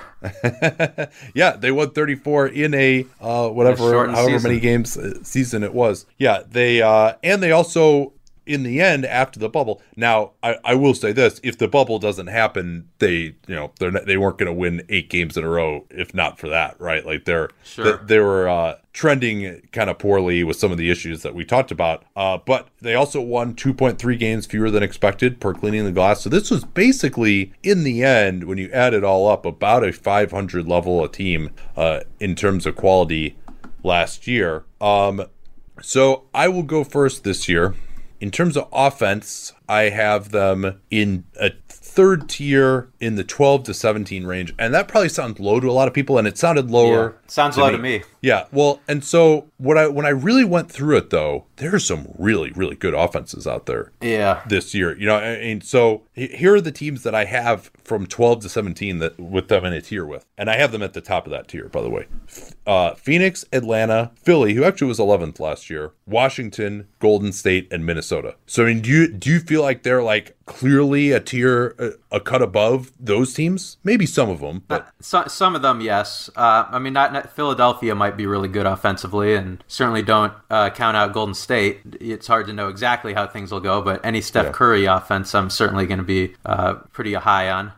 Um, yeah, I mean, and Minnesota with Karl Towns, they've always been awesome whenever he's been on the floor. They got D'Angelo Russell Yeah. too. Now, I mean, this, these are the offensive rankings. Let's be clear. Uh, and same thing with Washington too. When they had Beal and Bertans on the floor last year, and they had a Yeah. zero at point guard, and they added Russell Westbrook, who isn't unbelievable, but it's going to help them certainly. And you know, Thomas Bryant is a really good offensive center. Like they've uh, they've added some depth uh, as well. And Atlanta, I mean, they've got you know Trae Young, and and they added a bunch of shooting uh, as well. Like their offense should be pretty good. So the the way I kind of reasoned it out was all of those teams are kind of coming together really for the first time and haven't proven it yet. So that's kind of why I had them a little bit below. The teams I have above them are Utah, Miami, Milwaukee, the Lakers, Denver. So as I said, there's a lot of good offenses out there, right? I mean, are, are Yeah. you know, you said it seems low, but is there anyone that you think is, you know, clearly that Phoenix is clearly better than among those? I think they'll have a better mentioned? offense than Utah.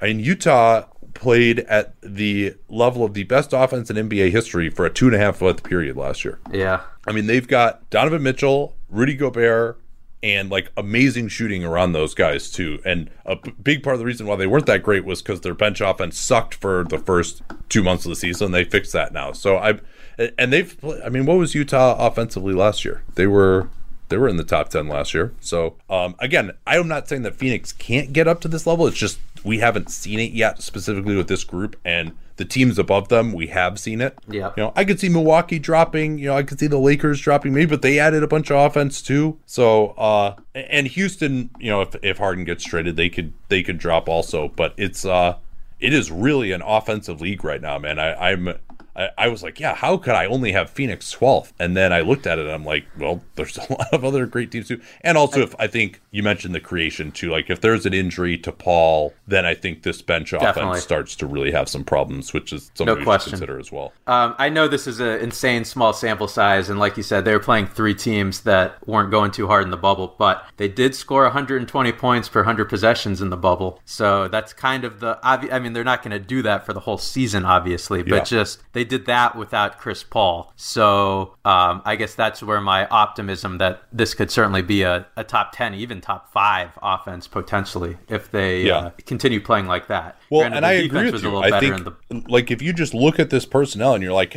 like when I was kind of eyeballing it out, I'm like, hmm, like this, this could be a close to a top five offense if you look at this personnel. And then I just compared them to other teams. I'm like, there's a lot of teams that could be what you would traditionally conceive of as a top five offense. And so it's just, uh, I, I'm not ruling out that they could be that awesome in the slightest. It's just I some of these other teams are a little bit more established playing at like a really high level offensively than they are. Um, And I think that's I think that's the big thing with projecting the Suns overall. Like it's it's just so hard a team that's been bad for so long that you haven't seen it. And even last year, you really only saw it for eight games. They were 26 and 39 going into the bubble. It's hard to be that optimistic about them. Um, and then defensively is really interesting here. Let me call up my defensive rankings. I kind of have them as mid pack as well. Uh, defensively, you know, I'm not sure that they're gonna be. Uh, man, I don't know. Maybe they. Maybe I should say that they're gonna be a lot better than last season. They're what were they last year? They're like kind of low teens, high high twenties. So I, I have them kind of you know about league average defensively. But again, something I could see like being a lot better. Yeah. Yeah, no, de- definitely. Um, I think they'll improve. I, I I certainly see them being better offensively than defensively. I think the the offensive unit is what could be um, top of the league. Defense probably not quite there. Although again, a lot of that depends on DeAndre Ayton. What kind of strides is he going to make? If he makes the same kind of jump this year as he did the year before, then you're talking about a really good defense.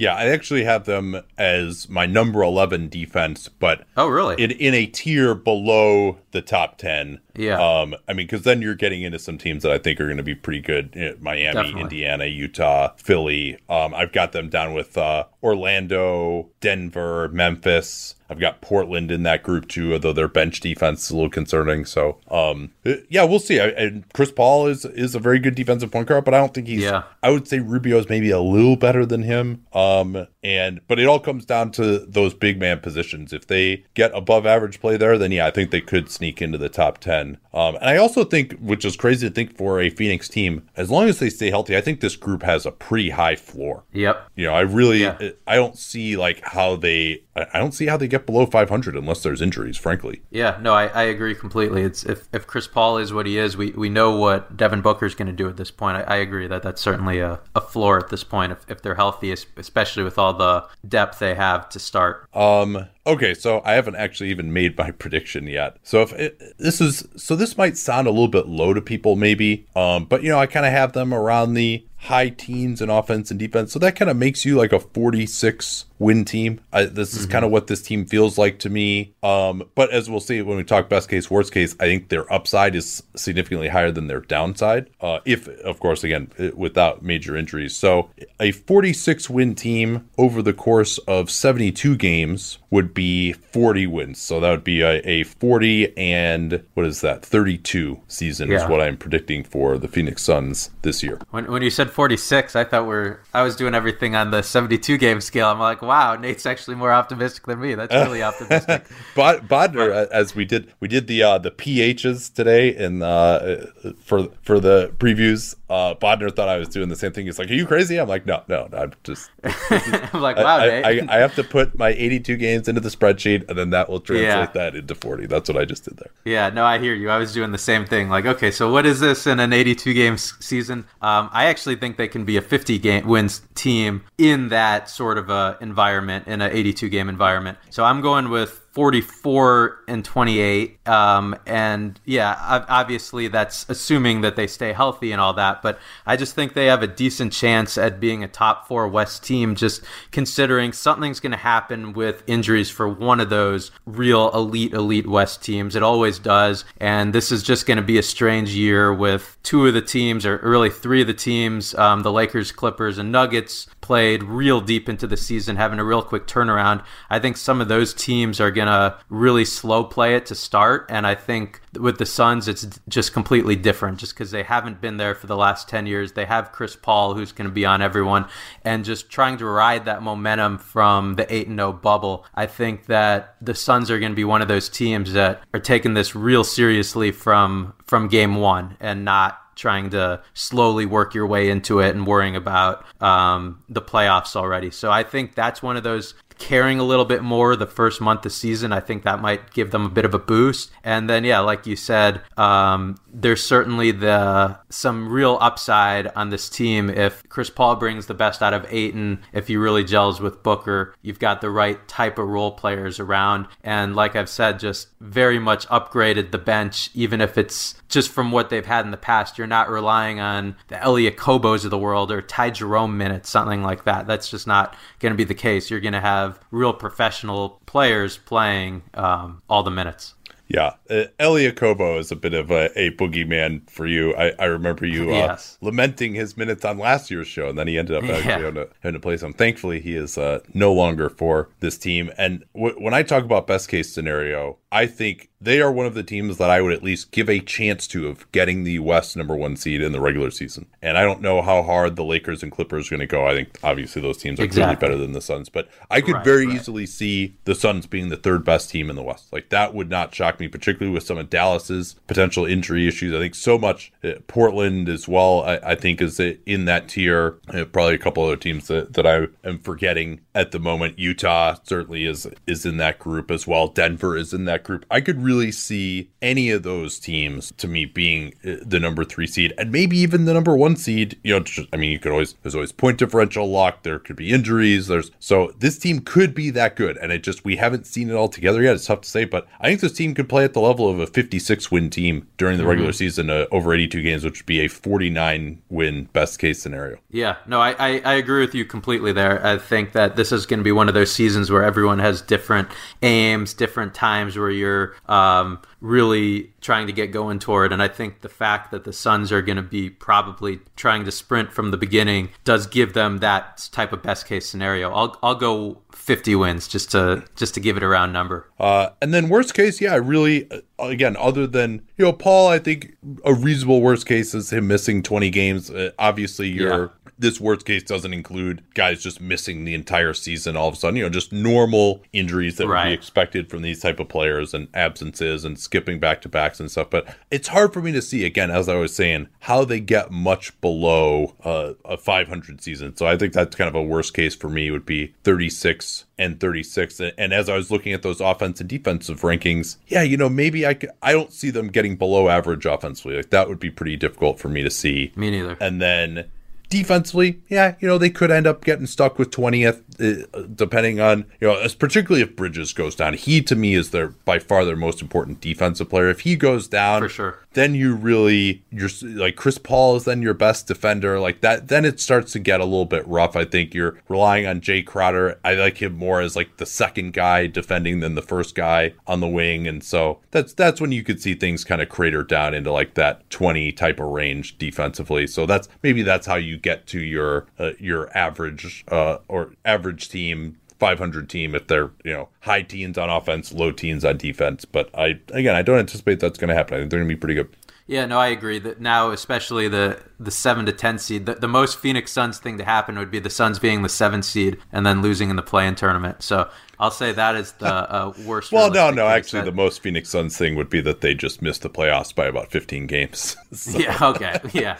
Well, we, we said realistic, right?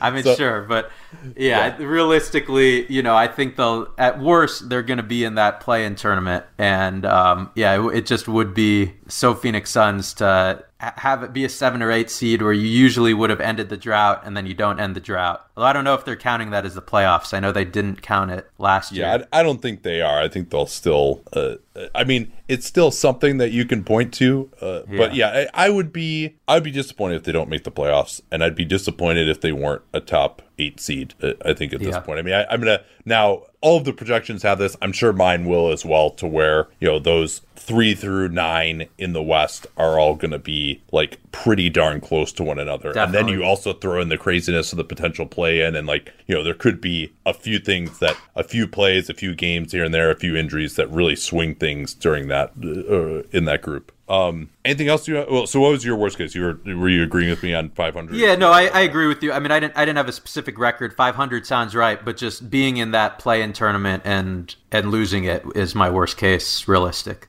Uh, but if, if you wanted to pin me down, I'll go I'll go 500 also. okay uh i do want to pin you down that's why we have the spreadsheet we're um anything else you want to say uh, about these guys before we go that, that you didn't get a chance to get to? I mean, I think it's just um, it's just an interesting model of, of team building. Just everything that's happened to get to this point, where it really was all about uh, they got their superstar five years ago in Devin Booker, and it's really taken them this long to to put a capable team around him. And just seeing all the different non NBA players that he's played with over those years, um, now it's now it's really time, I think, for people to see what Devin Booker is. You that started in the bubble when there was you know more more eyeballs on Phoenix Suns games, particularly that Clippers win, and and then uh, gradually as as it continued and they continued to win games, and it kind of became a story. And I think people are going to really see um, the kind of offensive player Devin Booker is. I mean, everyone knows he's he what he is, but you don't really see him day to day because uh, you know a lot of people aren't really watching the Suns. So I think this is going to be the year where he really shows out, uh, becomes an All NBA type of player. And you know what I think is probably the greatest compliment to him is that we spent so little time talking about him. Yeah, Right? Like yeah, he's not seriously. a question mark uh, anymore. Right. We know what he is at this point. Yeah, and I think like this I've said this for a long time too. People who haven't been following the league for uh, or have only been following the league for the past 10 years forget like the Suns are a sleeping giant, man. Like it's Yeah. a huge market. NBA Yeah. players want to be in Phoenix. They were probably had some of the biggest free agent signings in NBA history, uh, Mm-hmm. you know, but go until the they entered this dark period when the organization became this big joke. And so now to have Chris Paul there to have some legitimacy, you know, they don't have amazing trade assets to get in on on potential stars, but I think they could be a place where people want to be. And you know, you just haven't said that for a while. And you see all these games that they're on national TV now too. Yeah, yep. Which I mean, that's a it's a big market, and it just people have forgotten it. It's been this backwater for so long. It's just good to see uh, the Suns like back being relevant again. And I think one thing that always used to be a point of pride for Suns fans, fourth largest, uh, fourth best winning percentage in NBA history. Now that's long not the case anymore. They've gone pretty far down the list, but at least during their heyday, during even during the um, the 2000s, that's what they were behind. Like the, I guess probably the Lakers, Celtics, and Spurs was them, and then the Suns as far as best winning percentages. Um, so that's pretty stunning. And then one thing that people might not realize is the Suns are just opened up a new practice facility that's state of the art, and their old practice facility was basically like a little room inside of their arena. Um, probably, if not the worst, certainly one of the worst practice facilities. So to upgrade from there to um, state of the art, brand new practice facility, I think is something that's really important as far as a improving the team, but also uh, pitching free agents down the down the line. All right. Well, thanks so much uh, for joining us. Uh, again, Mike, uh, we appreciate it. I know you're not doing that much uh, forward facing stuff uh, these days, uh, but so it's, uh, I don't know if pr- promoting your work is appropriate, but if you would like to do that, uh, go for it. Well, yeah, I mean, just work for Stats and Information Group, and um, I'm, a, I'm a researcher, so spend a lot of time on the jump in particular, just trying to help the show be as smart as possible, building all the stat graphics. So um, watch the NBA and ESPN this year. At Bet365, we don't do ordinary. We believe that every sport should be epic. Every basket, every game, every point, every play. From the moments that are legendary to the ones that fly under the radar.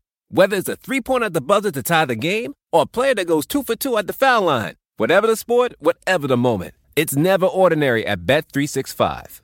21 plus only. Must be present in Virginia. If you or someone you know has a gambling problem and wants help, call 1 800 Gambler. Terms and conditions apply.